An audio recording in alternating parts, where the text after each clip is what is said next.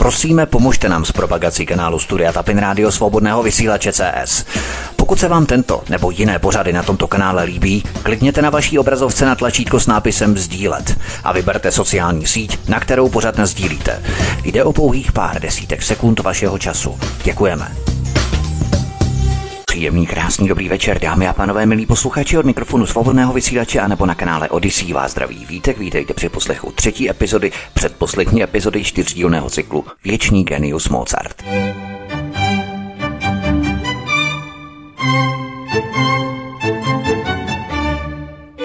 Co obsahovala druhá epizoda? Pokračoval jsem v pobytu Mozartových v Londýně. Po evropském turné se vrátili do rodného Salzburgu. Po vystupování ve Vídni se vypravili na další italské turné, které trvalo více jak 15 měsíců. Mladý Wolfgang už tehdy začínal komponovat. Právě na vliv Mozartovy hudby na lidský mozek jsem se podíval na konci předchozí druhé epizody.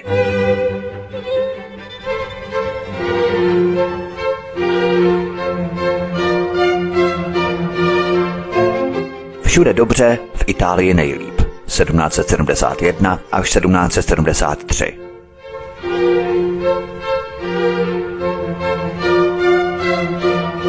Život doma v Salzburgu nebyl nijak pohodlný. Byt, který si Mozartovi pronajali od Hagenauera, byl malý a stísněný. Wolfgang a Nanerl už také nebyli malými dětmi. Wolfgangovi už bylo 15 let a Nanerl téměř 20. Existovalo jednoduché řešení – přestěhovat se do většího bytu. Ale proč to postupovat, když tu byla vyhlídka na další cestování? Wolfgangova nová opera měla být za několik měsíců uvedená v Miláně. Se zkouškami a všeobecnými přípravami by se brzy opět vydali na cesty.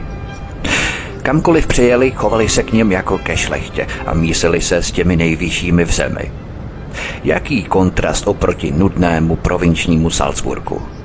Časem začal i Wolfgang svým rodným městem a těmi, kdo v něm žili, pohrdat.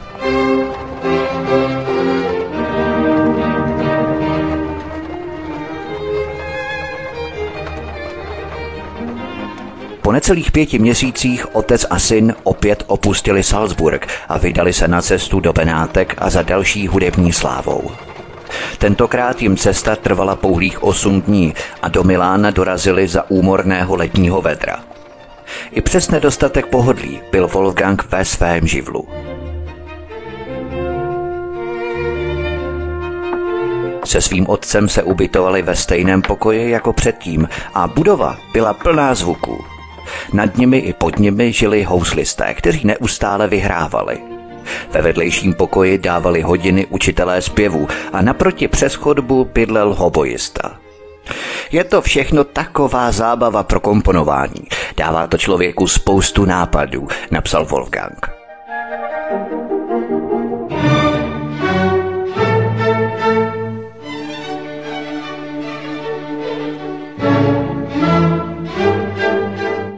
Tříhodinovou operu Ascanius v Albě s předehrou, sbory, recitativy, poměrně dlouhým alegrem, andantem a baletem na konci každého dějství Mozart dokončil za necelých sedm týdnů.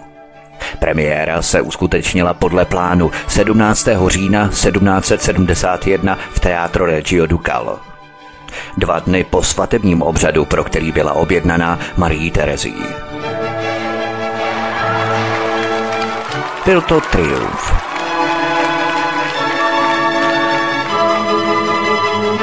V následujících dnech Wolfganga na ulici zastavovali lidé, aby mu pogratulovali.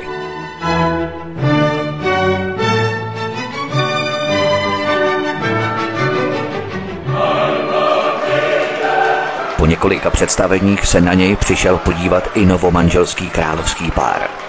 Při závěrečné oponě se naklonili na tlouži, tleskali a volali Bravissimo maestro na zdrobnělou postavu sedící u čembala pod nimi.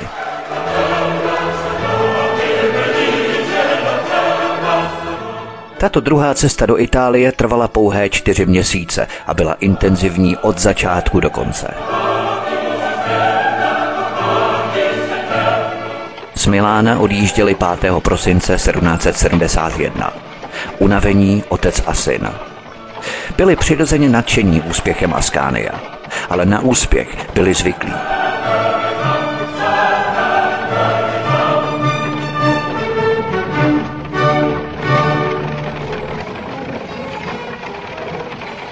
Leopold a Wolfgang přijeli domů do Salzburgu 15. prosince. O den později, 16.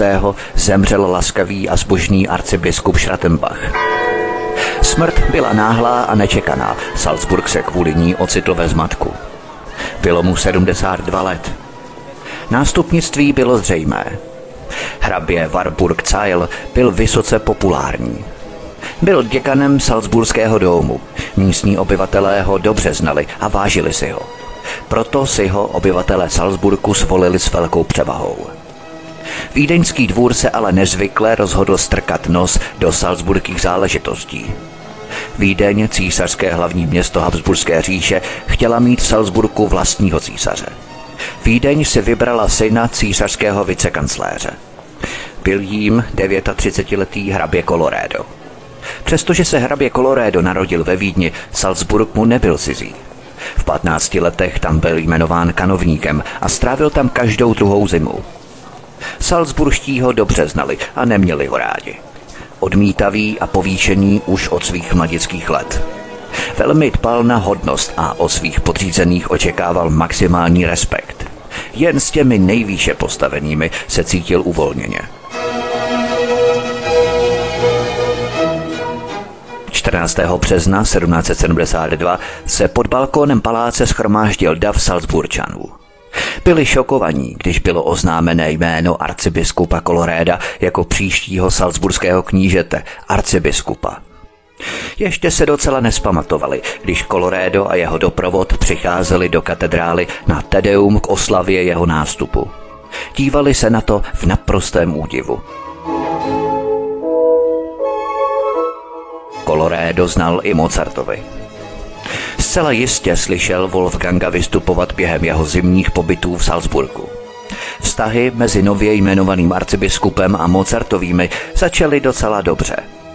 Trvalo několik let, než se nenávratně zhoršily.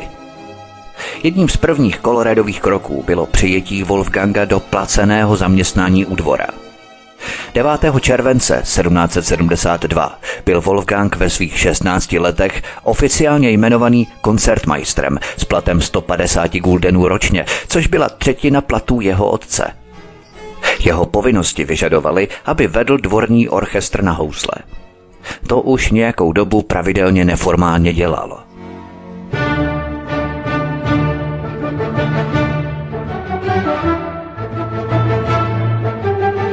Wolfgang brzy skládal skladby a upravoval jiné, aby tak oslavil v nástup. Arcibiskup byl také ochotný povolit otci a synovi další cestu do Milána na představení opery, kterou Wolfgang napsal na objednávku pro Teatro Reggio Ducalo. Wolfgang ale začínal být přepracovaný. Kromě opery pro Milán Lucio Silla byl Wolfgang i hned potom pověřený napsáním další opery pro Benátky – Pracoval také na několika orchestrálních skladbách. Práce si vybírala svou daň. Nakonec ale od zakázky pro Benátky upustil. Práce prostě bylo moc.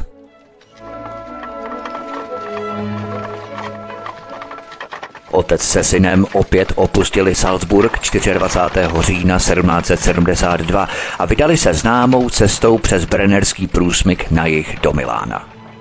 Wolfgang opět horečně pracoval na dokončení své opery. Její premiéra se uskutečnila podle plánu 26. prosince 1772. A nebyl to příznivý začátek. Arcivévoda Ferdinand dorazil na premiéru s tříhodinovým spožděním. Omlouval se, že strávil příliš mnoho času psaním novoročních přání. Píše velmi pomalu, hlásil Leopold sarkasticky. Celá opera se dvěma balety trvala neuvěřitelných 6 hodin. Kvůli pozdnímu začátku premiéry skončila až ve dvě hodiny ráno. Podle očekávání se ale jednalo o triumf.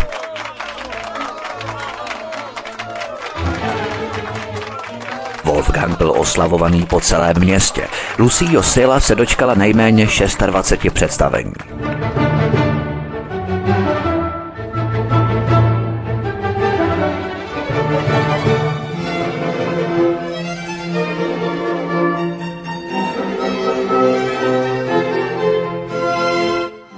Během pouhých tří týdnů po premiéře Wolfgang během několika dní napsal vokální skladbu pro jednoho ze zpěváků, kteří v opeře účinkovali. Proslulého italského mužského sopranistu Castráta Venancia Raučínyho. A není to jen tak leda jaká vokální skladba, ale bez pochyby jedna z nejlepších ze všech Wolfgangových mladistvých děl. Jedná se o třívětou skladbu, která je téměř koncertem pro hlas. Ačkoliv vychází z posvátného textu, je místy rozpustilá, má neotřelá témata a harmonické překvapení. Její zpracování jediného slova Aleluja je v celé hudbě jistě jedinečné. Je protchnutá radostí a dodnes patří k jeho nejoblíbenějším skladbám.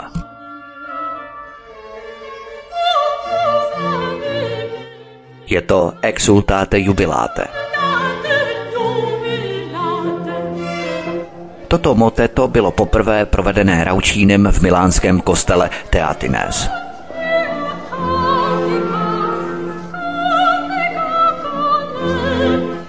Pobyt v Miláně trval necelých pět měsíců. 4. března 1773 odjeli z Milána do Salzburgu, kam dorazili o devět dní později. Tím skončila jejich třetí a poslední náštěva Itálie. Naposledy přejeli Brennerský průsmyk. Ani jeden z nich neočekával, že to bude jejich poslední náštěva země hudby. Milán už ale Wolfganga o další operu nikdy nepožádal, ani z žádného jiného italského centra nepřišla objednávka. Ani otec, ani syn už nikdy neměli překročit hranice Itálie.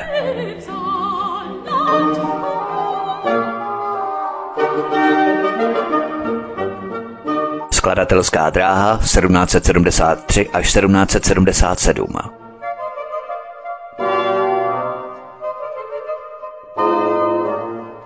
Jak v Salzburgu, tak ve Vídni zažili Mozartovi nepříjemný šok.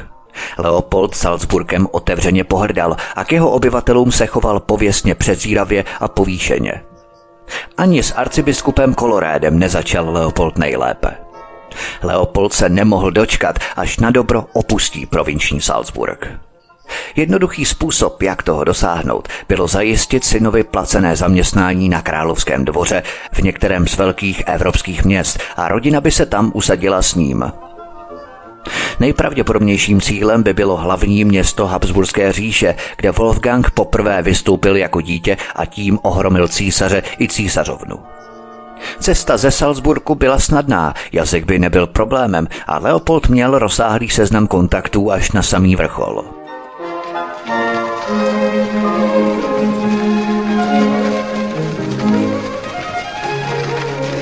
14. července 1773 odjeli Leopold a Wolfgang opět do Vídně, k nelibosti Anny Marie, která neviděla důvod, proč by je nemohla s Nannerl doprovázet. Ne, řekl Leopold. Stálo by to další peníze a mohlo by to v Salzburgu vyvolat nepříjemné zvěsti. Tyhle zvěsti kolovaly tak jako tak. Když Mozartovi obdrželi předvolání k audienci u císařovny, zdálo by se, že je všechno v pořádku.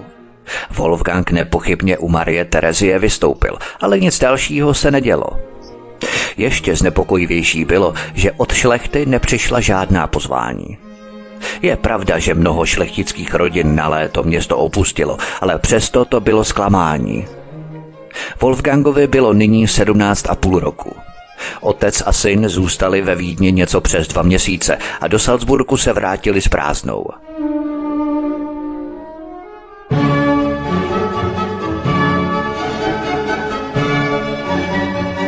Jedním z prvních úkolů, kterých se Leopold po návratu ujal, bylo přestěhování rodiny do většího bytu. Na Nerl nyní bylo 22 let, Wolfgangovi téměř 18. Bylo na čase se přestěhovat do většího. Koncem září 1773 opustili Mozartovi byt v Getreidegase, ve kterém Leopold a Anna Marie žili celý manželský život a kde se jim narodili všechny děti. Přestěhovali se na Hannibal Platz před řeku.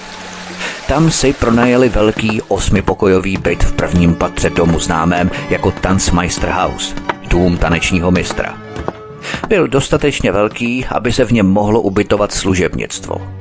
Leopold z něj brzy začal provozovat něco jako hudební podnik. Leopold i Nanerl přijímali studenty a Leopold v areálu nakupoval a prodával hudební nástroje.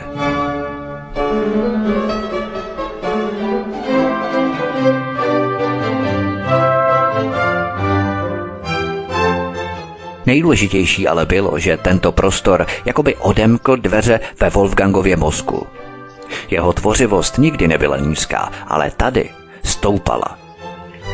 Do konce roku napsal sedm symfonií, čtyři divertimenta, šest smyčcových kvartetů, smyčcový kvintet, klavírní koncert, soubor klávesových variací, 16 menuetů pro orchestr, myši a další. V následujícím roce složil další tři symfonie. Klavírní sonátu, dvě chrámové sonáty, soubor variací, dva koncerty, dvě mše a několik dalších duchovních děl. Nejednalo se o průměrné skladby, které by sloužily k ukrácení času.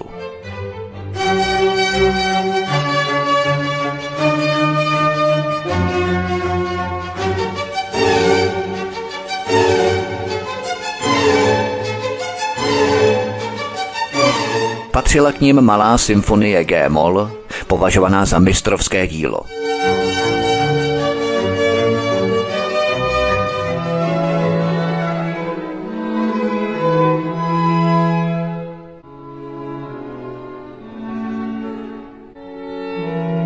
Také šest smyčcových kvartetů věnovaných Haydnovi patří k tomu nejlepšímu, co kdy napsal.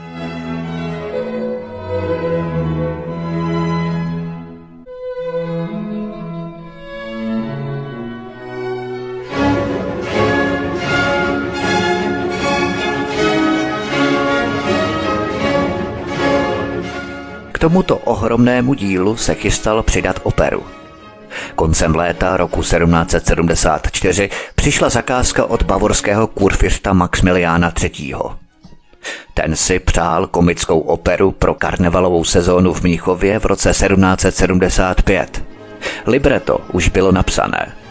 Neslo název Zahradnice z lásky.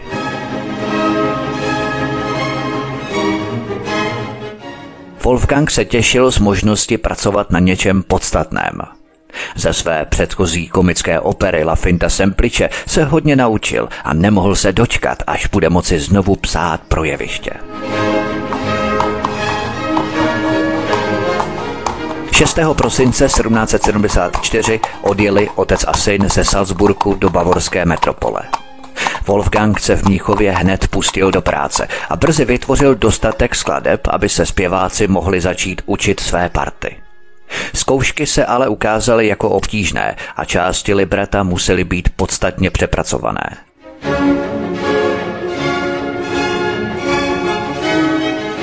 Při premiéře Zahradnice s lásky 13. ledna 1775 bylo ve vzduchu cítit velké napětí. Možná se to projevilo. Kritika nebyla nadšená. Wolfgang měl v rukou propadák. Opera se hrála už jen dvakrát a další zakázky nepřicházely. Jakákoliv nabídka na stálé místo u dvora nepřicházela v úvahu. Sklíčený otec a syn 1. března 1775 opustili Mnichov, aby se vrátili do nového bytu na Hannibal Platz v Salzburgu. Ani jeden z nich to nemohl vědět, ale Wolfgang právě absolvoval poslední turné se svým otcem.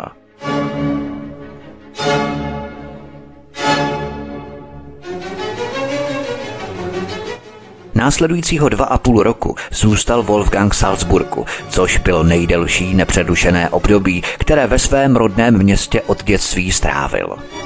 Bylo to těžké období. Arcibiskup Colorado a dvůr nyní otevřeně opovrhovali Leopoldem Mozartem, který se sám netajil touhou opustit město, ani tím, že nemá rád Salzburčany. Wolfgangovi se dostalo větší úcty, protože jeho hudební nadání bylo ohromující. Wolfgangův talent mu zajistil místo u Salzburského dvora. Udržel si pozici koncertmajstra se skromným platem 150 guldenů ročně.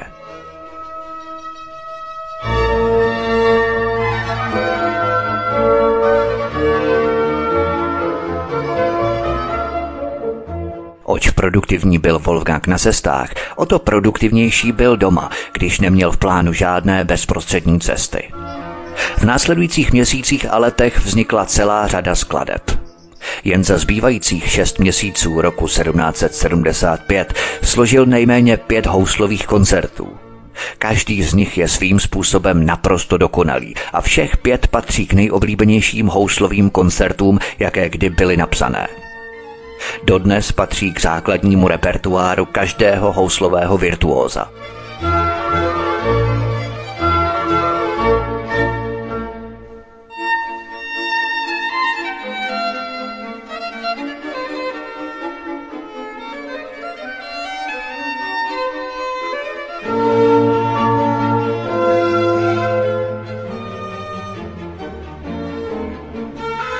Skomponoval šest klavírních sonát a Hafnerovu serenádu, osmidílnou skladbu na objednávku jedné z nejvýznamnějších salzburských rodin.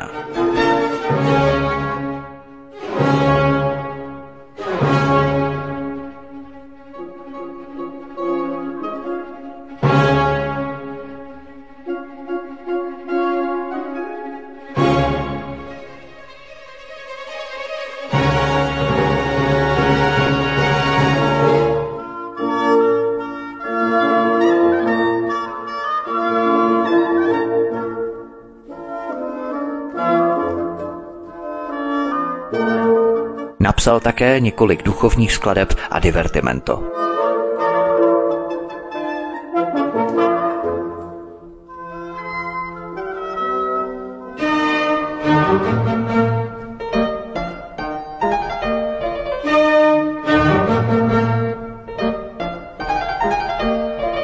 V roce 1777 složil svůj dosud nejvýznamnější klavírní koncert číslo 9 Estur.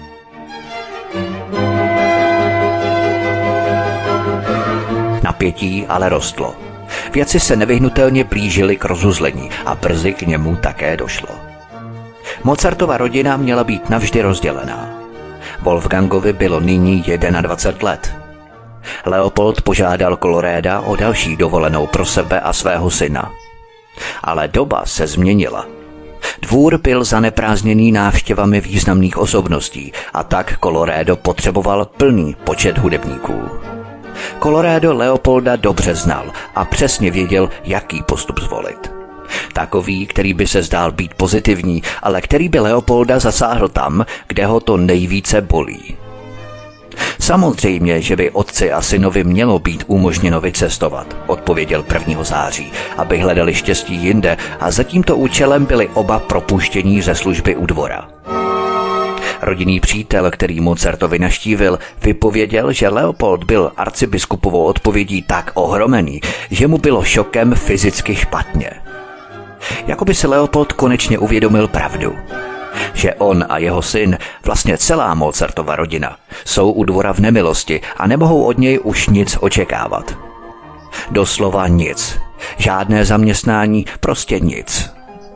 Nakonec hrabě Colorado vzal Leopolda na milost a nabídl mu plat i zaměstnání. Wolfgangovi ovšem nikoliv.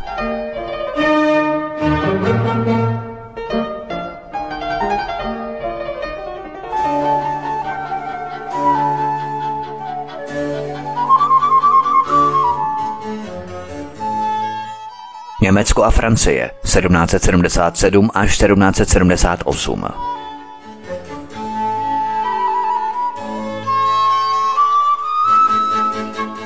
Vzhledem k tomu, že Wolfgang přišel o práci u dvora, potřeboval se co nejdříve vydat na delší cestu.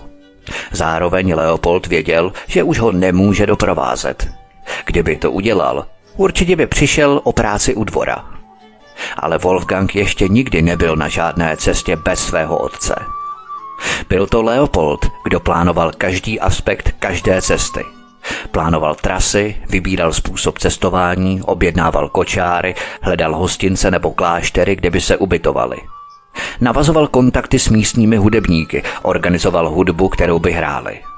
Navazoval kontakty s příslušníky místní šlechty, aby mohli uspořádat salonní recitály a dokonce kontaktoval královskou rodinu. Jeden 20-letý Wolfgang s touto praktickou stránkou cestování neměl žádné zkušenosti – Jeho jediným úkolem bylo vystupovat, ohromovat svým talentem všude, kde hrál. A teď, kdyby Wolfgang cestoval, byl by na to sám. Jak by mohl zvládnout všechny ty další záležitosti? Mozartovi se měli opět rozdělit. Leopold a Nannerl zůstanou doma.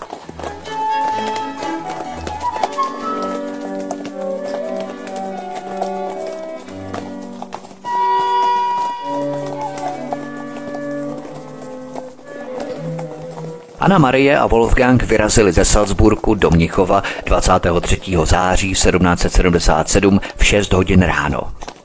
Leopold a Nannerl byli z odloučení zdrcení. Oba ulehli do svých postelí a usnuli citovým vyčerpáním. Nannerl napsala, že jí bylo špatně od žaludku. V případě cestujících tomu tak nebylo. Wolfgang byl sice poprvé na cestách bez otce, ale ve svých 21 letech si svobodu vychutnával. Ale zároveň byl zodpovědný. Převzal kontrolu, jak jen mohl. Už po několika dnech od odjezdu domů začali do Salzburgu a s něj putovat dopisy. Během následujících 16 měsíců bylo napsáno nejméně 131 dopisů. Dopisy létaly sem a tam a přinášely nejrůznější užitečné informace – Samozřejmě hudební, ale také o drobnostech cestování a pobytu mimo domov, které umožňují nádherný vhled do jeho povahy. Sotva Wolfgang odešel, začal ho otec poučovat. O nebezpečí přílišného pití alkoholu. Vyhýbej se silným vínům a jejich nadměrnému množství, nabádal ho. O jeho chování k dvořanům. Buď přehnaně zdvořilý,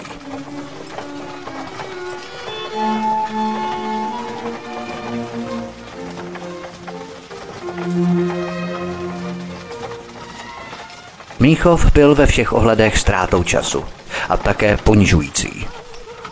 21-letý Wolfgang místo u Mnichovského dvora nedostal. Byl čas se přesunout. Wolfgang s jeho matkou odjeli z Mnichova 11. října 1777 v poledne a do Augsburgu dorazili téhož dne v 9 hodin večer.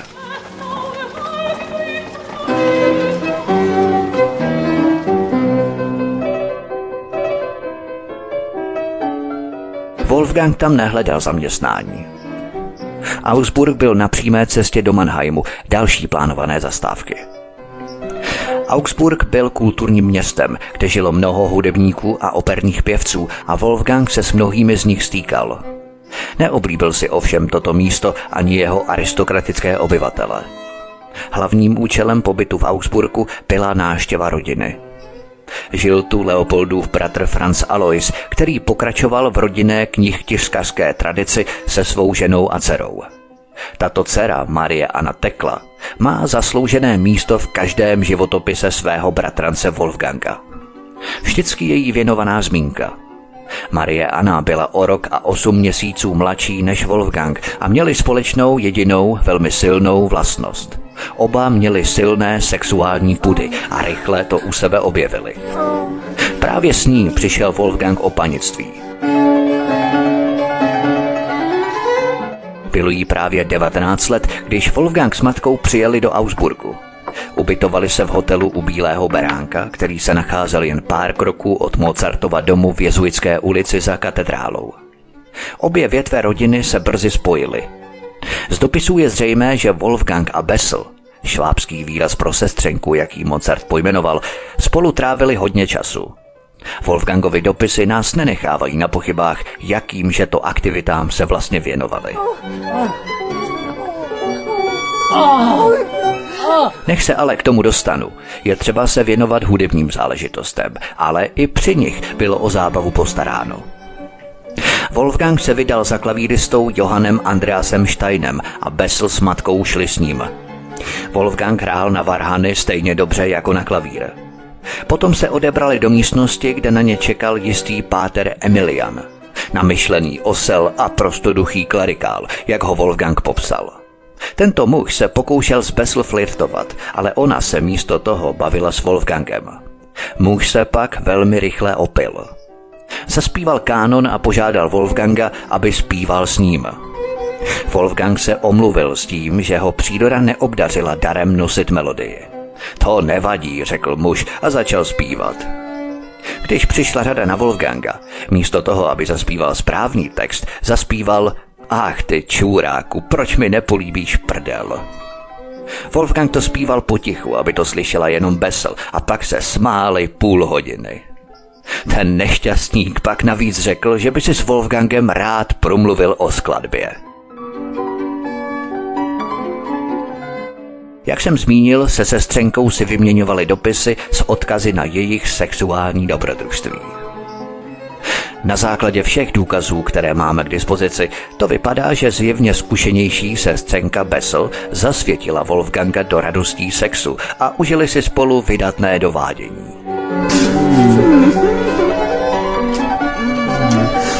Wolfgang a jeho matka dorazili do Mannheimu, další zastávky jejich cesty 30. října 1777 v 6 hodin večer. Cesta z Augsburgu trvala čtyři dny.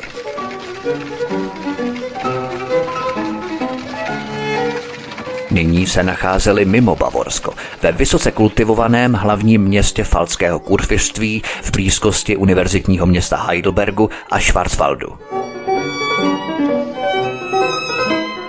Mannheimu vládl kurfürst Karel Theodor, který byl nadšeným mecenášem umění. Jmeniny kurfirsta a jeho manželky se slavily velkolepými všemi, operami, balety, komickými operami a koncerty. Množství hudebních akcí přilákalo zkušené hráče z celé Evropy, včetně slavné sekce hornistů z Čech. Matka se synem nakonec zůstali v Mannheimu téměř pět měsíců. Wolfgang ale odjížděl z Mannheimu s prázdnýma rukama, aniž by měl co ukázat, tedy co se týče hudebního uplatnění. Wolfgang byl už ale jiný. Najednou nebyl tak nevinný. Byl sebevědomější s nádechem arogance, která se ostatním nelíbila. Jeho nové sebevědomí hraničilo až s domýšlivostí. Wolfgang trávil čas s dalšími hudebníky. Obědval a večeřel s nimi, většinu večerů s nimi muzicíroval a naštěvoval večírky. Pozvánky na vystoupení začaly vysychat a opět nepřicházela žádná nabídka zaměstnání. Tato cesta stála peníze a zatím přinesla jen málo.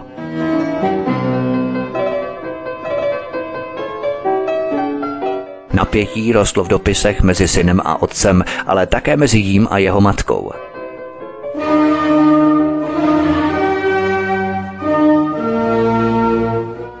Wolfgang měl s matkou odjet do Paříže. Francouzské hlavní město bylo tou poslední a největší nadějí. Tam by se jistě všechno napravilo. Ale nastala zima.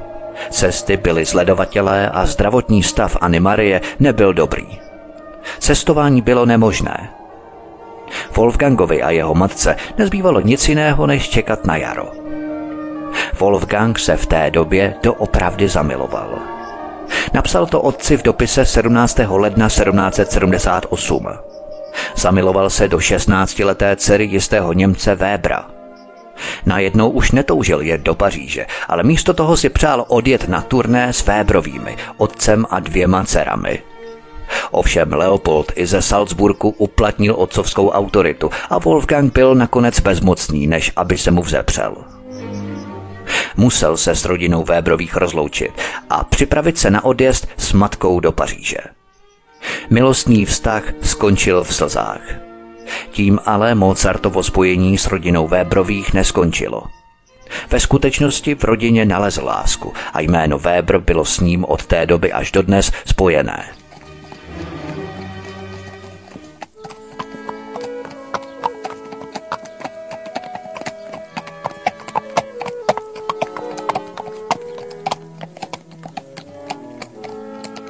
Wolfgang a jeho matka vyrazili v březnu 1778 za slunečného rána z Mannheimu do Paříže. Ale nálada v kočáře byla jiná než slunečná. Ani jednomu z nich se tam nechtělo. Cesta do Paříže byla dlouhá a nepohodlná. Překonat něco přes 300 kilometrů poměrně nudnou krajinou severovýchodní Francie jim trvalo více než pět dní –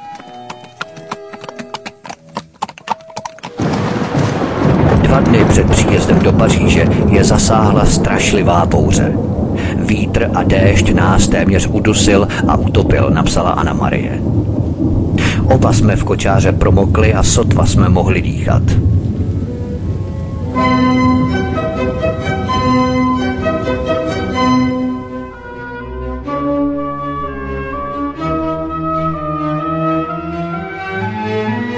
Měsíc po příjezdu do Paříže skomponoval Wolfgang koncert pro mimořádně neobvyklou kombinaci nástrojů. Kdykoliv se tak stane, je dobré pátrat po objednavateli. Vévoda Adrian Louis de Bonnier, armádní generál a diplomat, byl vynikajícím flétnistou a jeho dcera Marie Adrienne harfenistkou. Požádal Mozarta o skomponování skladby pro oba nástroje a orchestr.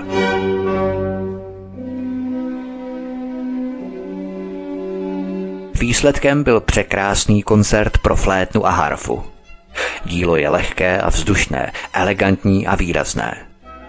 Dokonale v ní vyniknou flétna a harfa, což je o to výjimečnější, že Mozart neměl s psaním pro oba tyto nástroje jako pro sólové nástroje rozsáhlé zkušenosti.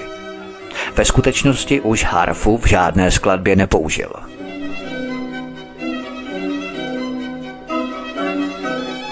Jenže vévoda smetl Mozartovu žádost o zaplacení a předal záležitost svému vrchnímu komorníkovi, který nechtěl zaplatit víc než polovinu dohodnuté částky.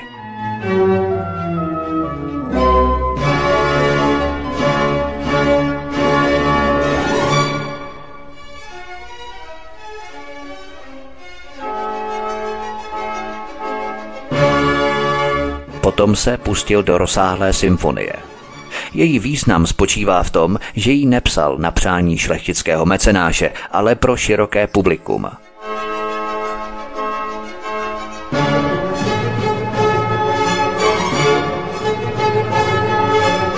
Mozart tomu napsal.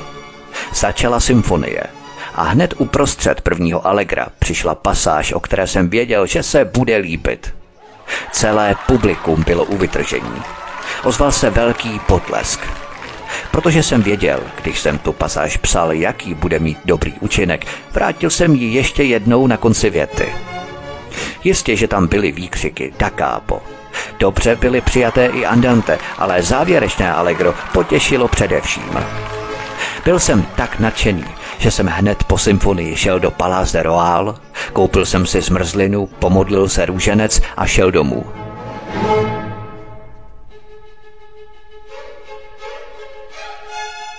Pařížská symfonie, jak se jí podle očekávání začalo říkat, je radostné a optimistické dílo v jasné brilantní tónině D-dur.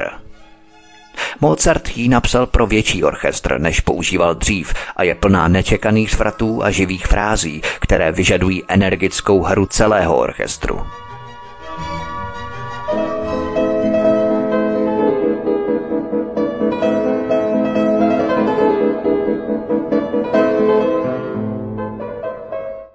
Pak se obrátil k nástroji, jehož byl mistrem a složil klavírní sonátu A-moll. Toto dílo je bez pochyby nejintenzivnější a nejosobnější hudbou, kterou dosud složil. Je to jediné instrumentální dílo, pro které zvolil temnou tóninu A-moll. Je to také první z pouhých dvou klavírních sonát v jakékoliv molové tónině.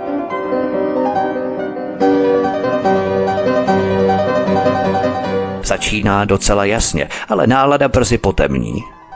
Hlavním motivem původní části je neustále klesající fráze. Působí zoufalým dojmem, tempo nepolevuje, věta se žene neúprosně vpřed.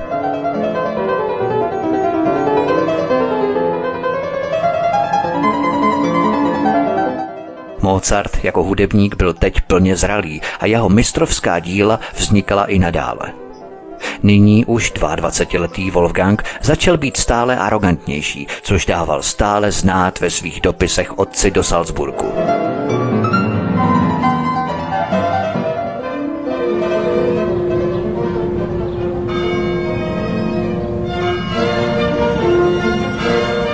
Všechno je tu příliš daleko na to, aby se dalo jít pěšky. Nebo příliš blátivé, protože špína v Paříži se nedá popsat. A jet taxíkem, tedy kočárem. Tam máte tu čest utratit asi 4 až 5 livrů denně a to všechno zbytečně. Dají vám mnoho komplimentů, ale to je všechno. Pokud tu nejste sami, abyste tyto věci zažili, nedokážete si představit, jak je to strašné. Wolfgang v lamentaci v dopise pokračuje dál. Paříž se dost změnila. Francouzi už zdaleka nejsou tak zdvořilí jako před 15 lety. Jejich způsoby teď hraničí s hrubostí a stali se strašně nafoukanými. Tohle už nebyl ten Wolfgang z minulých let. Bezstarostný rozesmátý teenager, který rád žertoval a škádlil. Nyní to byl 22-letý mladík, který hluboce nesnášel autoritu svého otce, přál si zbavit se břemene péče o svou matku a ze všeho nejvíc toužil být mimo Paříž ve společnosti ženy, kterou miloval. Paříž se prostě nevydařila. Mezi šlechtou o něj prakticky nebyl žádný zájem. S příchodem teplejšího počasí se zdálo, že se situace trochu zlepšila – Wolfgang přijal tři žáky a jejich lekce přinášely trochu peněz. Ale pak přišla pohroma. Katastrofa. Stalo se něco, co bylo tehdy záhadou a zůstává záhadou dodnes. 12. června 1778 napsala Anna Marie její poslední dopis. Snažila se úspěšně předstírat, že je všechno v pořádku, ale věděla, že s jejím zdravím to jde z kopce. Krvácela. Teprve potom, co dopis něžně podepsala slovy několik tisíckrát tě líbám a zůstávám tvou věrnou ženou a pak spíše formálně Frau Mozart, dodala pod podpis. Musím přestat, protože mě bolí ruka a oči.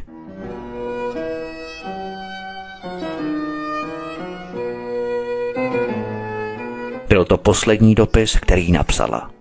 Anna Marie zemřela 3. července 1778 krátce po desáté hodině večer.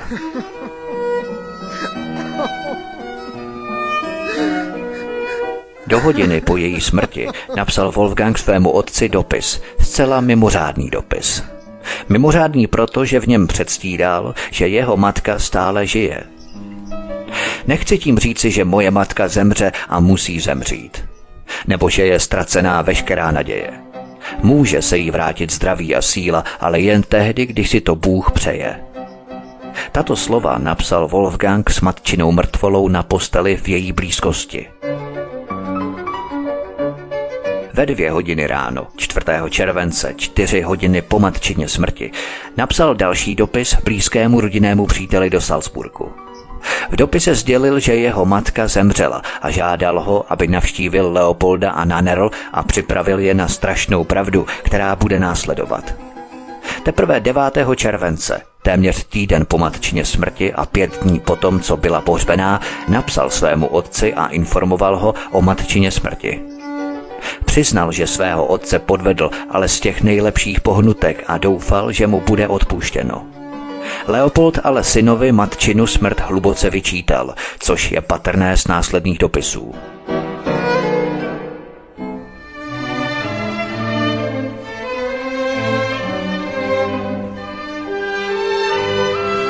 Všude dobře, doma nejhůř. 1779 až 1781.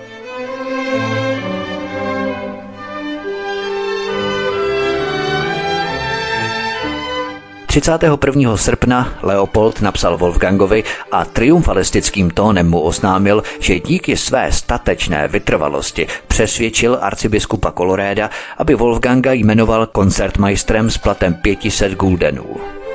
Wolfgang věděl, že mu nezbývá nic jiného, než přijmout. Ovšem tentokrát to bude za jeho podmínek. Pro můj návrat do Salzburgu, psal Wolfgang, je tu ještě jedna podmínka – Nechci být jen houslistou jako dřív. Už nejsem houslista. Chci dirigovat od klavíru a doprovázet árie. Bylo by dobré, kdybych mohl mít písemnou záruku, v níž by bylo uvedeno, že budu v pořadí na místo kapelníka. Jinak bych mohl mít tu čest vykonávat povinnosti na dvou místech, ale plat dostávat jen za jedno, napsal Wolfgang v jeho dopise otci. Tohle byl nový, odvážný Wolfgang. Chystal se do Salzburgu, ale chtěl se ještě zastavit v Mnichově. Tam totiž pracovala Aloizie Vébrová jako dvorní zpěvačka.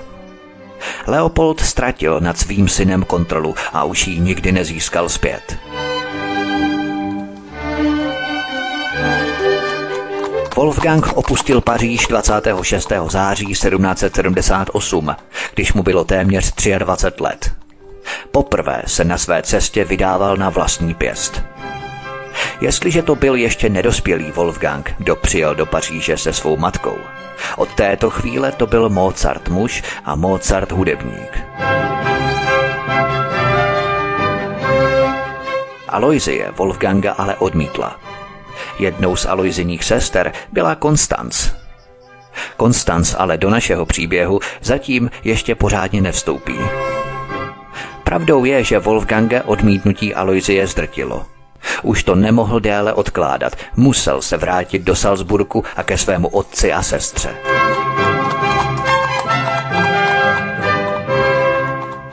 Mozart se po 16-měsíční nepřítomnosti vrátil do svého rodného města kolem 15. ledna 1779.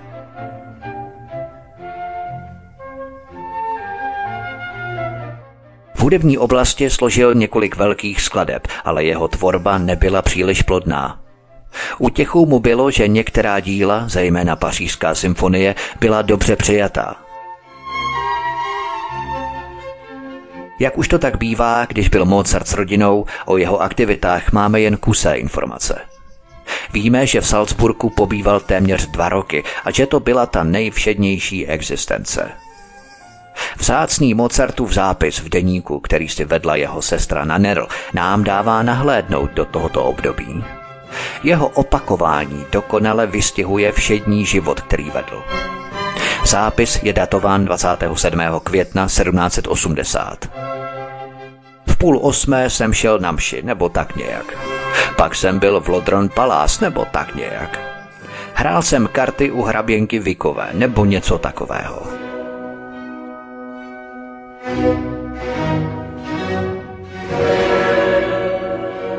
A po celou tuto dobu byl Wolfgang zaměstnaný jako dvorní varhaník u nenáviděného arcibiskupa Koloréda.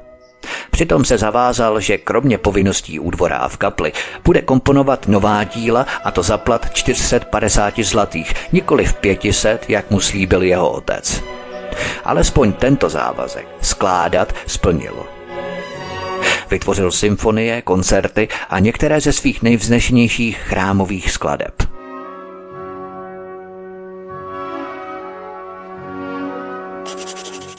Napsal korunovační mši a Vesperae Solenes de Confessore, která obsahuje vznešené Laudate Dominum.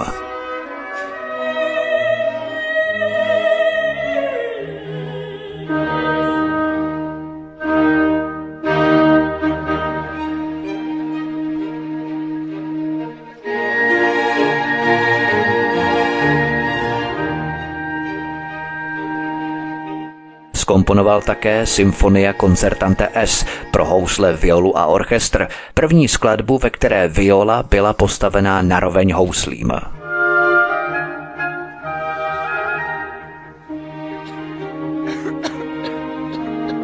Na podzim roku 1780 jeho sestra Nanerl vážně onemocněla těžkou bronchiální infekcí. Atmosféra v Tanzmeisterhausu musela být přinejmenším napjatá.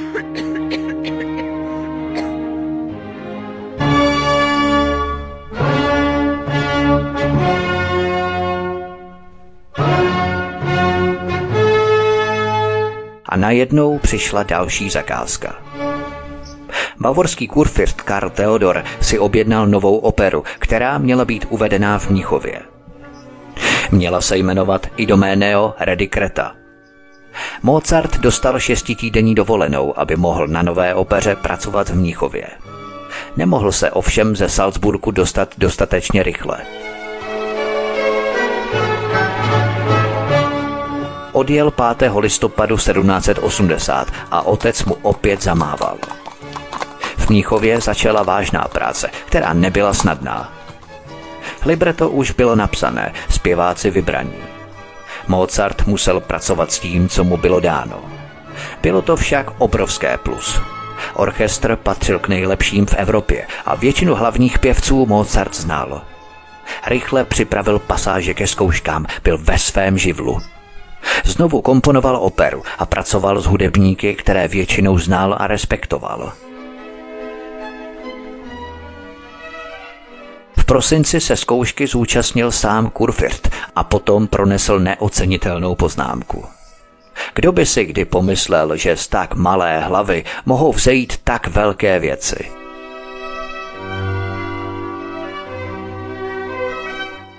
Na Nero se zotavovala z vyčerpávající nemoci a otec s dcerou plánovali, že přijedou na premiéru i Doménea do Mnichova spolu s přáteli ze Salzburgu. Přijeli 26. ledna 1781.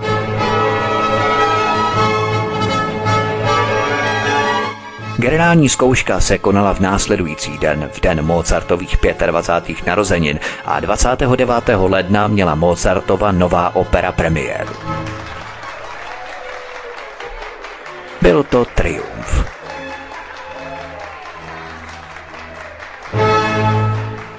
Mozart měl za sebou už asi tucet oper, ale Idoméneo je právem považovaná za jeho první skutečně zralé dílo.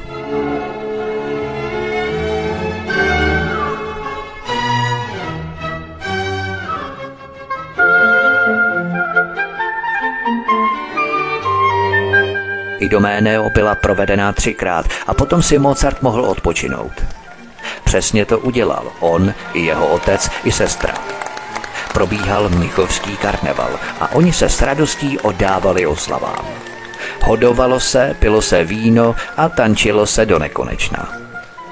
Při jedné příležitosti Mozart podle všeho zbalil prostitutku a tančil s ní před zraky svého otce. To byl téměř jistě opilecký akt vzdoru, když mu to Leopold později vyčítal, tvrdil, že nepoznal, co je zač a i když si to uvědomil, považoval za slušné pokračovat v její společnosti, jak vysvětlil v dopise. Hýření ale mělo brzy skončit.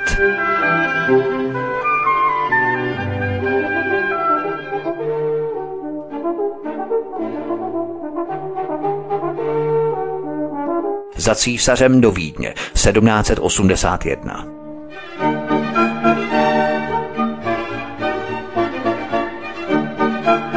Dva měsíce před premiérou Idoménea otřásla celou Habsburskou říší smrt císařovny Marie Terezie ve Vídni. O samotné premiéře se začalo načas pochybovat.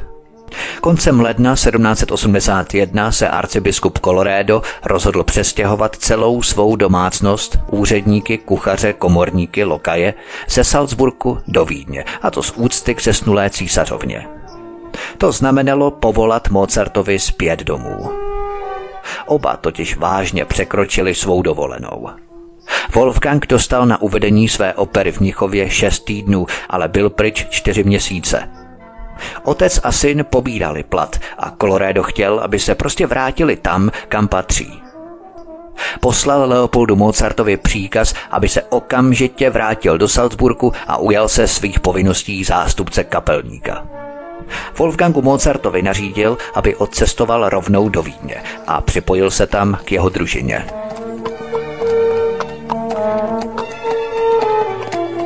Wolfgang se rozloučil s otcem a sestrou. Ti se vydali na cestu do Salzburgu, zatímco Mozart odjel přímou cestou do císařského hlavního města. Do Vídně přijel 16. března 1781 v 9 hodin ráno.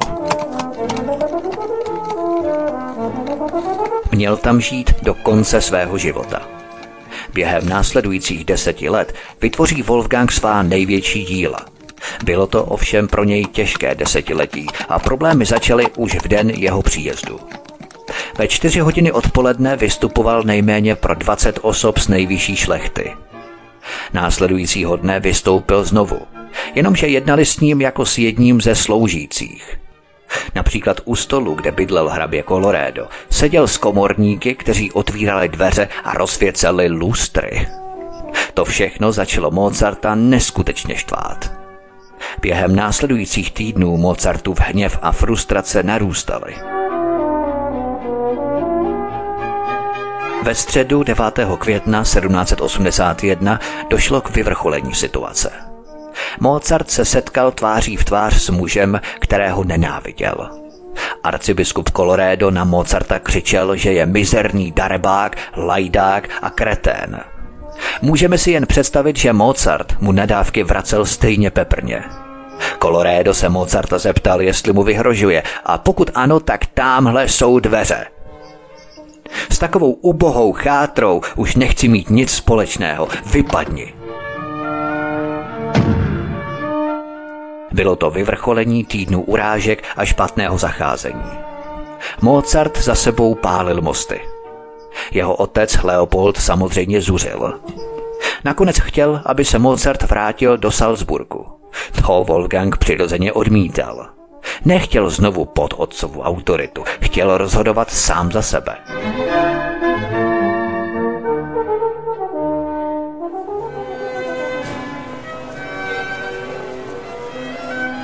Byl ale náhle bez práce. Jakákoliv naděje na nové zaměstnání nepřicházela v úvahu. A nejen to. Odmítal dokonce i přímý rozkaz vrátit se do Salzburgu. Ocitl se na ulici a neměl kam jít. No, ne tak úplně docela. Mozart velmi dobře věděl, co dělal. Ve skutečnosti si už připravoval ústupovou cestu několik týdnů předtím.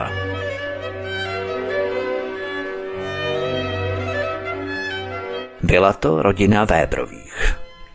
Jejich situace se od předchozí návštěvy dramaticky změnila. Otec Fridolin Weber náhle zemřel. Aloizie se přestěhovala do Vídně, kde byla žádaná jako operní sopranistka. Nyní byla provdaná za herce a umělce Josefa Langeho. Paní Vébrová a její tři svobodné dcery následovali Aloizii do Vídně, kde si zařídili byt ve druhém patře domu s názvem Boží oko a vydělávali si přijímáním podnájemníků. A Mozart se k ním nastěhoval. Po nějaké době si Wolfgang začal vytvářet náklonnost k Aloizině mladší sestře Konstanc. Postupně se do ní ale zamiloval. V prosinci 1781 se rozhodl, že se ožení s Konstanc, ale nespěchal s tím. Jeho situace se začínala zlepšovat. V jistých aristokratických kruzích byl už dobře známý jako pozoruhodný mladý hudebník – Něco jako švihák. Vždy dokonale upravený, dost jemně oblečený, velmi malé postavy, s okamžitým úsměvem a nakažlivým smíchem. Mozart byl stále žádanějším hostem v salonech a sálech, kde mohl obědvat s některými aristokratickými dámami. Byl dobrým společníkem, který neměl vrozený snobismus a třídní povědomí výdeňanů. Brzy se stal pravidelným hostem nejvyšších salonů ve městě.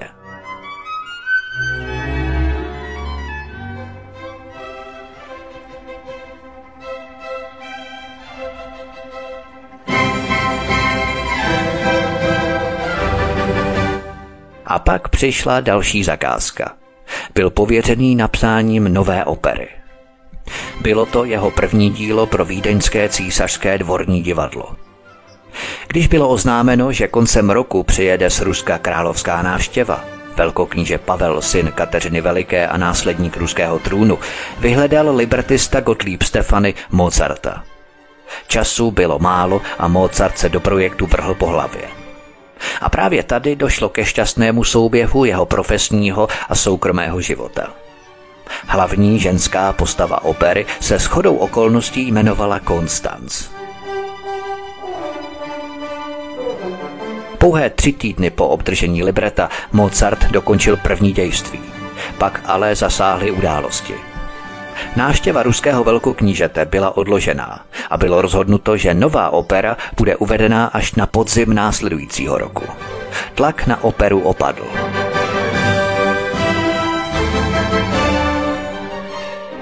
Opera se měla jmenovat Únos ze Serajlu a měla uspokojit fascinaci vídeňské aristokracie vším tureckým.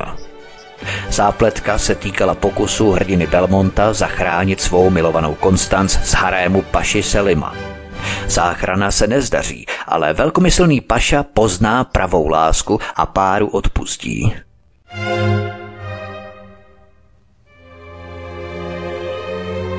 Hudebně opera ukazuje, jak snadno se Mozart dokázal přizpůsobit jiným stylům. Používá tu bohatší orchestraci než kdykoliv předtím. Přidává basový buben, činely, triangl a pikolu, aby hudbě dodal autentickou tureckou atmosféru. Opera měla premiéru 16. července 1782 ve vídeňském Burgtheatru, nejprestižnějším vídeňském státním divadle. Byl to obrovský úspěch a Mozartovi vynesl 1200 zlatých.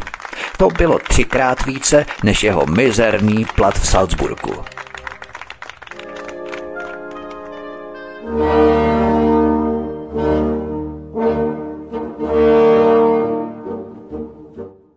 Cesta k manželství ovšem stále nebyla hladká. 2. srpna 1782 šli z Konstanské zpovědi a společně přistoupili ke svatému přijímání. Následujícího dne byla podepsaná a dosvědčená jejich svatební smlouva.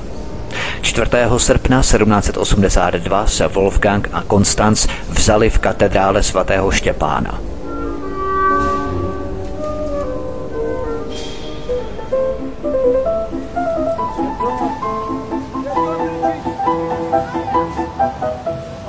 Největším obchodním partnerem Habsburské říše byla Osmanská říše. Turecké zvyky, oblečení, káva, koření pronikly do Vídně stejně jako rytmy a zvuk turecké hudby. Jednou z Mozartových nejslavnějších klavírních skladeb je Rondo a la Turka, třetí věta jeho klavírní sonáty číslo 11 A-dur, která vznikla krátce po opeře Únos ze Serajilu.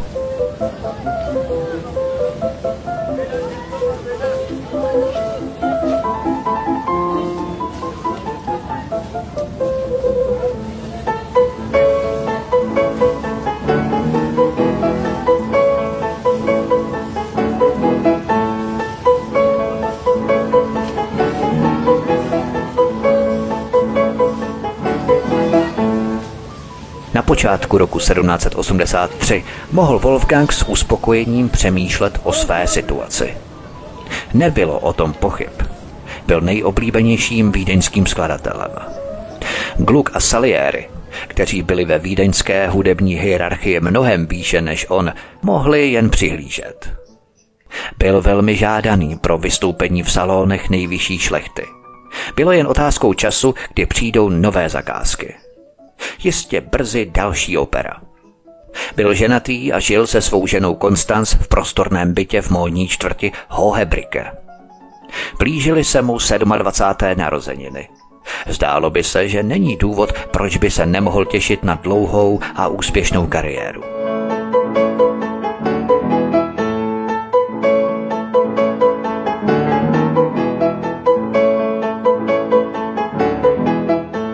Důkazem toho, jak Mozart dbal na svůj vzhled, je dopis, který v té době napsal své sestře Nanerl.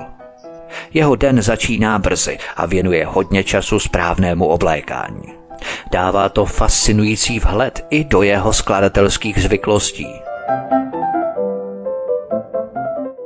V 6 hodin ráno už mám hotové vlasy. V sedm jsem kompletně oblečený a pak skládám až do 9 hodin. Od 9 do 13 hodin dávám lekce.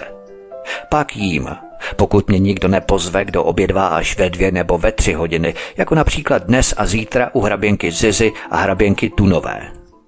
Nemohu se vrátit do práce před pátou nebo šestou hodinou.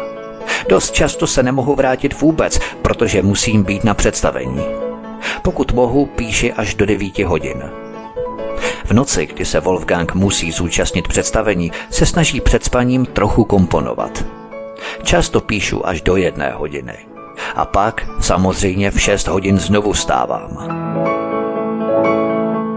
Je to dlouhý pracovní den, ale pro Mozarta to nebyla práce. Dělal to, co bylo pro něj stejně přirozené jako dýchání.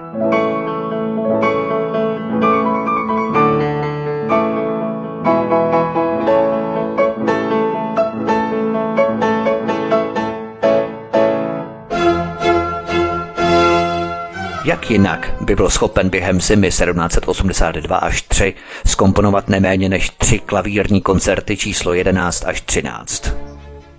Provádění vlastních koncertů u klavíru a řízení orchestru se těšilo stále větší oblibě publika. Proto si ho vedení divadla ráda objednávalo. To se v následujících letech stalo jedním z hlavních zdrojů jeho příjmu.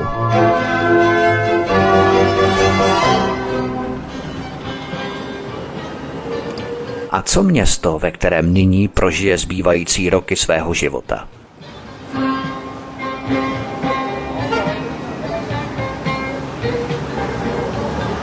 Vídeň, křižovatka Evropy, přitahovala cestovatele ze všech koutů kontinentu. Přinášeli sebou své národní zvyky, kroje, jazyk a samozřejmě hlavně hudbu. A tak se na vídeňských nárožích ulic, divadlech a salonech ozývaly různé rytmy a exotické zvuky.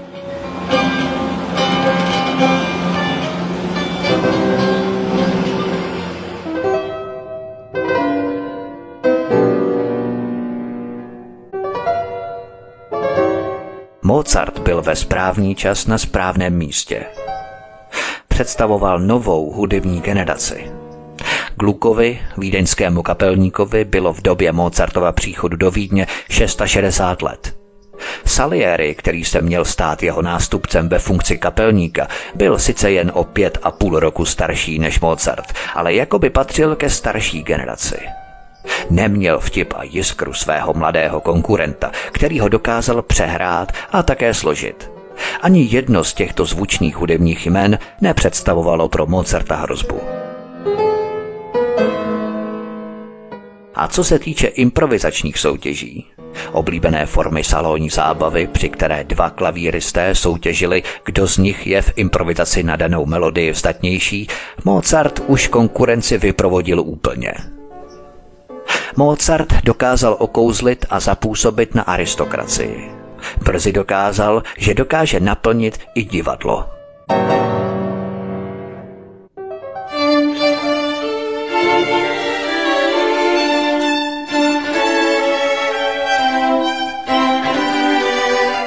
Konstanc otěhotněla během několika týdnů po svatbě.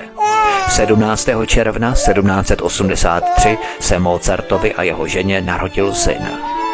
O několik desítek let později Konstanc vyprávěla, že její manžel pracoval na smyčcovém kvartetu D-moll v noci, kdy se narodil jeho syn. A v okamžiku narození skutečně komponoval menuet a trio.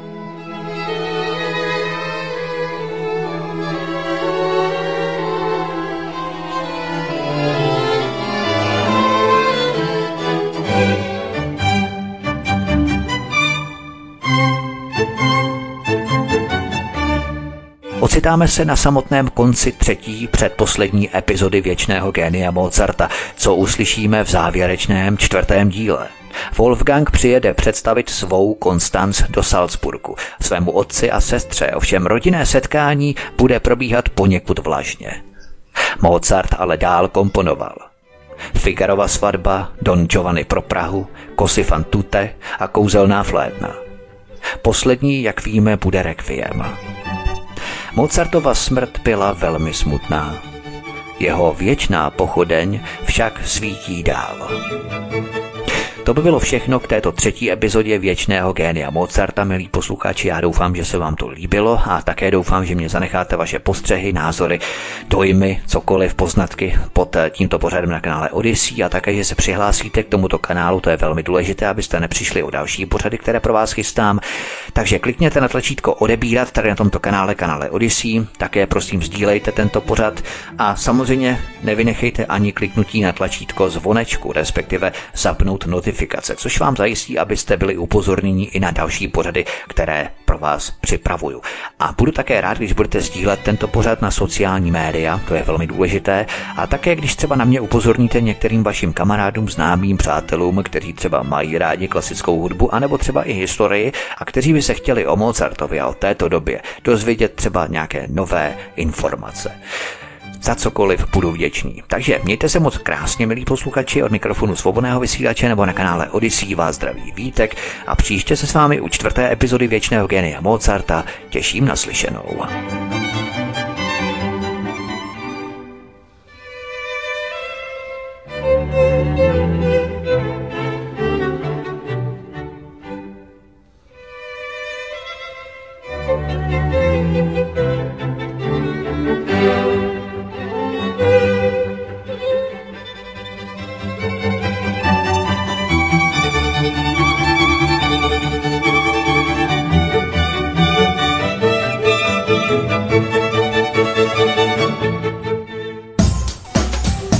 Prosíme, pomožte nám s propagací kanálu Studia Tapin Rádio Svobodného vysílače CS. Pokud se vám tento nebo jiné pořady na tomto kanále líbí, klikněte na vaší obrazovce na tlačítko s nápisem Sdílet a vyberte sociální síť, na kterou pořád sdílíte. Jde o pouhých pár desítek sekund vašeho času. Děkujeme.